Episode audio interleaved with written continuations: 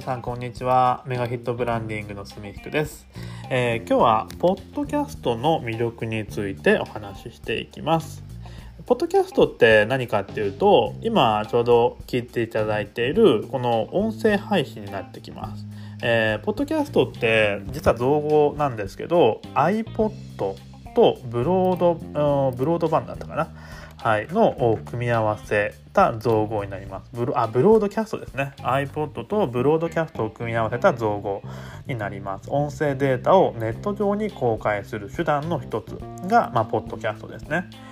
えー、で実は今日ですねちょうど午前中にポッドキャストのセミナーをオンラインサロンでやったんですけどそこでお伝えしたことも話していこうかなと思います。えー、で、ポッドキャスト、今ですね、実はすごくニーズが高まっているというか、はい、使っている人が増えていてすごい注目されているツールになるんですね。ポッドキャスト自体は結構何年も前からあるんですけどもう10年以上の歴史はね全然ありますけど今どんどんユーザーが増えていってるみたいですね。はい、えー、で、えー、特にですね聞く側の魅力として何がいいかっていうとながら勉強に向いてるんですね。あんまり聞かない言葉なんですけど可処分時間っていうのがあって可処分時間、えー、自分が自由に使える時間のことをね可処分時間って言います。で、えー、耳の可処分時間耳が自由に使える時間と目の可処分時間目が自由に使える時間を比較した時に耳って目の3倍ぐらい自由なんですよ。例えば支度中とか移動中ご飯の準備とかお風呂の中ご飯の最中寝る前などね、えー、耳だけなら空いてるってことは結構多いんですね。まあ、場合によっては何か仕事しながら音楽聴いたりするじゃないですか。で、えー、移動しながら散歩しながらあ音声を聞くラジオを聞くとかね耳って結構自由なんですね。なのでながら勉強にすごい向いています。はい、えー、なので、まあ、気軽に聞けるっていうのが実はポッドキャストのすごい魅力になります。実際私も YouTube に集中していた時期があるんですけど YouTube やってた時より今のねこの音声配信の方がお客様からの声というかご感想多いんですよね。それだけ気軽に視聴できるっていうのが魅力だなと思います。あと提供側もね正直めちゃくちゃ楽です、えー、例えばライブ配信とか今すごく人気のツールがあると思うんですけどライブであればやっぱりこう用紙を整えたり撮影環境を w i f i とかね後ろの家の背景とか、はい、整えたりっていう準備が必要になってきます。なんですけどポッドキャストはもうほんとアプリ一つで好きな時にササクッと撮れちゃいますね。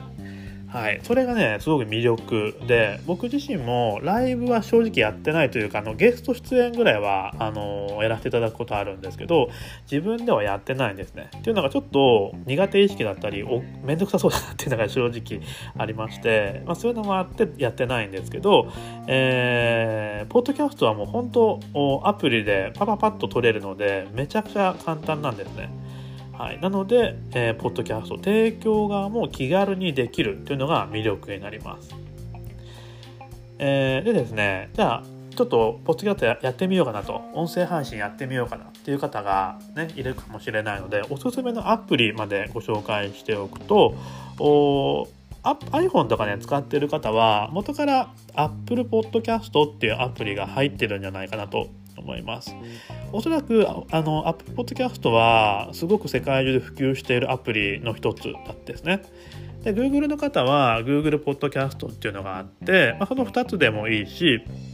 で今私がこれ配信しているのは Spotify っていうねえー、SPOTIFY って書いて Spotify っていうやつがあるんですけど Spotify もねもう Apple Podcast を抜いてるんですね月間のユーザー利用数が。Spotify があ今世界的な主流ではあ人気かなっていうのがあります。はい。えー、